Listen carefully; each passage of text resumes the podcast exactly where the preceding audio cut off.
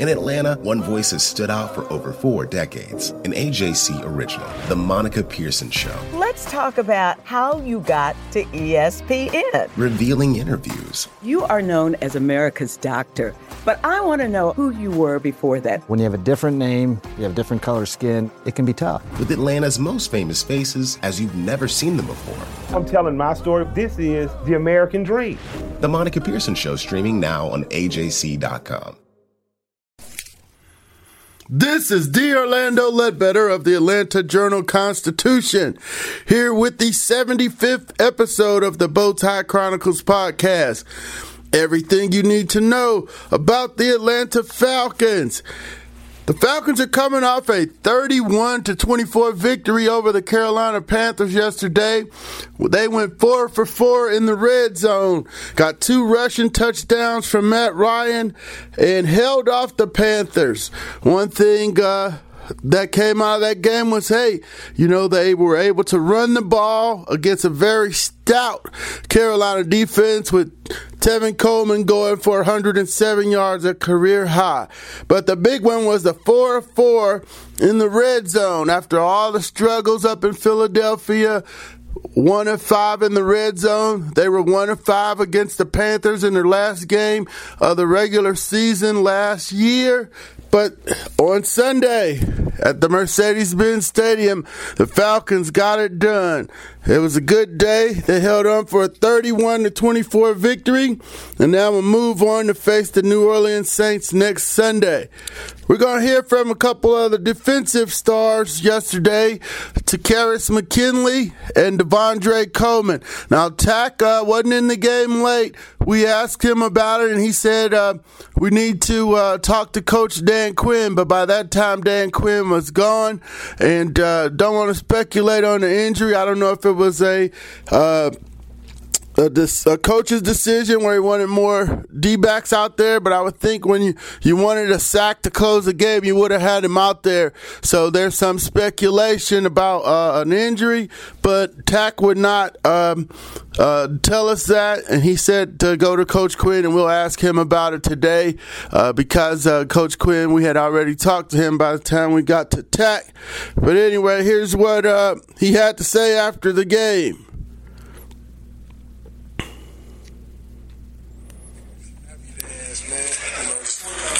First thing to come to mind, do what you do. Whatever happens after that is, hmm, I don't know. How tough you of a week was it for the for the group? Y'all had people going down, people coming in. Uh, you know, I had to kind of you know bring stuff together. How tough of a week was it, and, and how gratifying is it to end it this way? Like I said, you know, it, it sucks for everybody when you got you know, brothers go down, but um, people just got to step up. Uh, we found a way to get a win. Uh, you know, just got to get back that treatment and you know get ready for the Saints next week. What you weren't in late in the game? Can you tell me what happened? Um, we got to talk to DQ about that. You okay though? Yeah. Could you have been back out there? I know. That's a DQ. That's a DQ. So later, uh, you know, uh, y'all were chasing a, a lot uh, with Cam. How, how, tough was that today? Just you know, when you got a guy like that chasing. We let him. We let him out a couple of times. Mm-hmm. you know, we could practice it. Practice. You know, but sometimes, you know, I mean, that's what he do. And he's known for getting out the pocket. Uh, you know, I think as a D line, we just gotta, you know, crucial moments, crucial moment, moments. You just gotta uh, make sure we force him to pass, not to run. He's dangerous on his legs. All right, thanks, Tad. Yeah, yeah Takkarist McKinley, the Falcons' second-year defensive end. Uh, just on the game, chasing around Tack and his status uh, while he was not in the game there late. Uh, at the beginning, we asked him about the dance he did after a sack, and he just said, Hey, that was my happy dance. Just, you know, uh, whatever comes to mind as soon as I get up, I, you know, do my dance. So he was dancing a little bit out there on Sunday.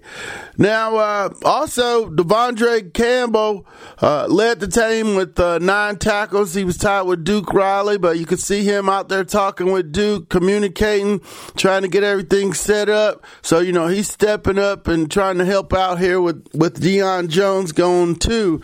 So that was one of the big keys yesterday was uh, the play of De'Vondre Campbell, who also had nine tackles on the defense. Let's hear from De'Vondre the, with all the losses and then guys moving around and then you know some of them have been in different spots than they know, been used to. Uh, it's always difficult dealing with a guy like Cam because um, you know he wants to run the ball, but he can throw the ball. So you know you out in coverage and then a play breakdown and he just scrambles and gets the first down. It can be demoralizing if you let it, but I think we did a really good job of of you know like that next play mentality when he did scramble, just like all right, it is what it is. He got it. Next play and reset. How you feel overall? You guys, this just seems like go back to last year, last 10, 11, 12, 13 games defensively, y'all always come up with a big stop when y'all.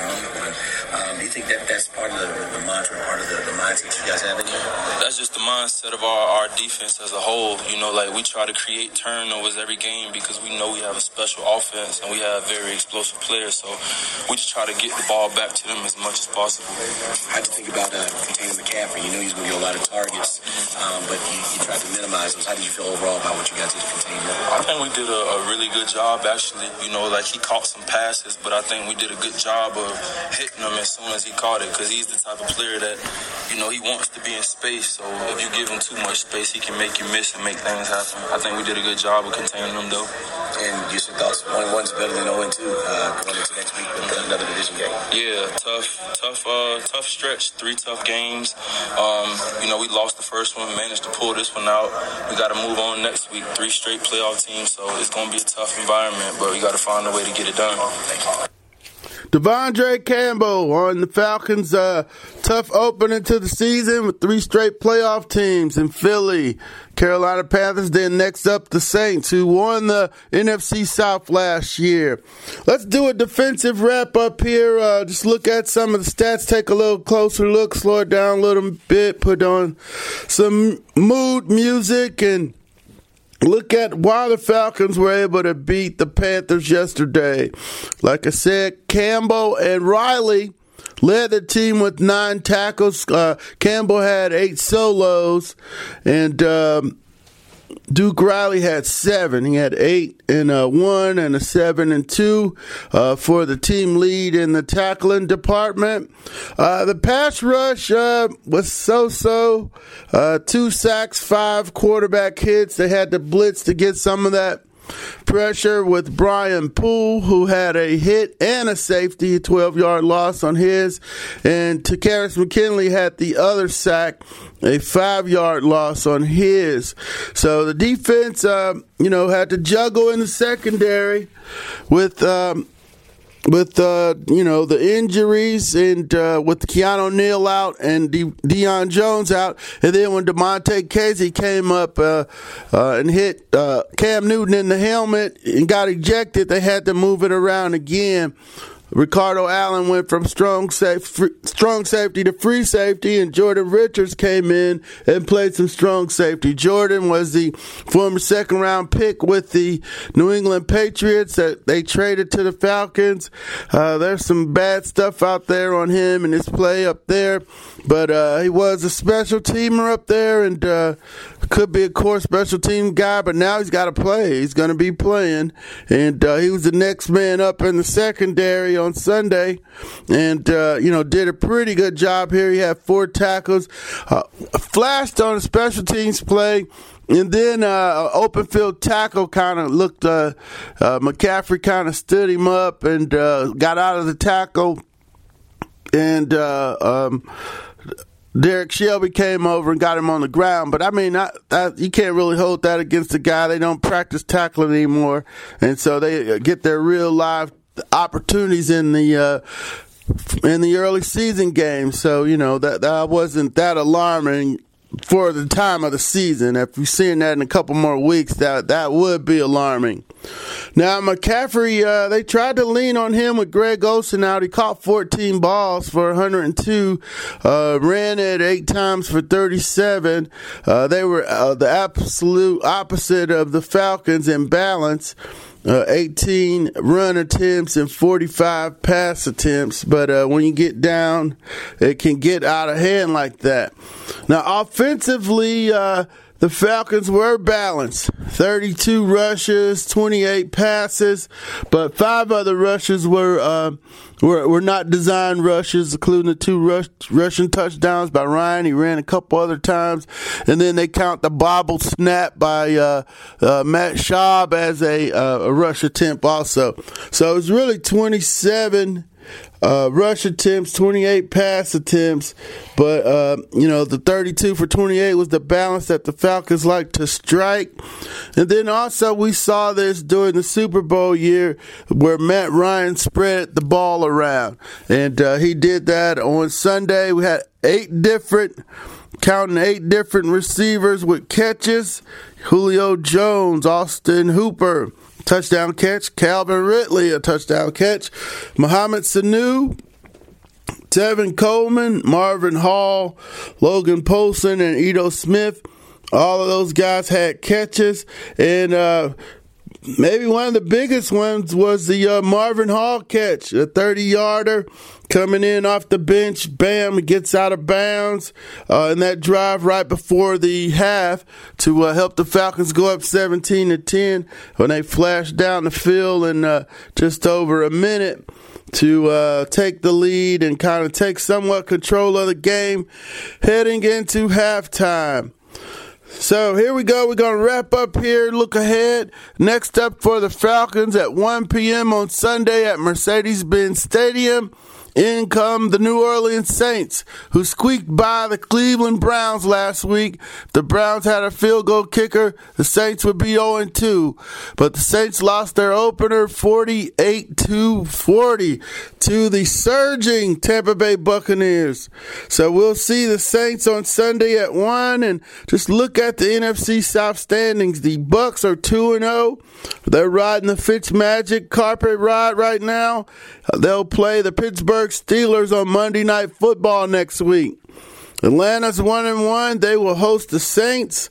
Carolina's one and one, and they will uh, host the Bengals. And then the Saints one and one. They'll be at Atlanta for NFC South showdown. So that's it today for the Bowtie Chronicles, our 75th edition. The Atlanta Falcons posted a 31 to 24 victory over the Carolina Panthers on Sunday to even their record at 1 and 1. A couple things to take away with it. The red zone. Four for four in the red zone. To Takkarist McKinley had a sack, wasn't on the field late. We'll double check with Coach Dan today on his status. Uh, De'Vondre Campbell led the defense, took control out there without Deion Jones, and we went over the defensive wrap up and the offensive wrap up, some of the highlights there, and then looked ahead in the NFC South. With that, we're going to close. You all take care and have a great day. Hip hop is a product of black people. It's a product of black song and celebration. The Atlanta Journal Constitution presents Hip hop's most pulled elements are pulled from the South. A Southern hip hop story. We always go back to that moment of the Source Awards. Everybody wants your rhythm, but they don't want your blues. The biggest names in hip hop. Atlanta is still the mecca for hip hop. 50 years. No one can deny one film. The power of the South now. The South got something to say. Streaming now at ajc.com slash hip hop. The AJC's trusted veteran political voices, Greg Bluestein, Patricia Murphy, Tia Mitchell, and Bill Nigut, are the essential source for Georgia politics. The Atlanta Journal Constitution's Politically Georgia. Sign up for the newsletter, download the podcast, subscribe to the AJC.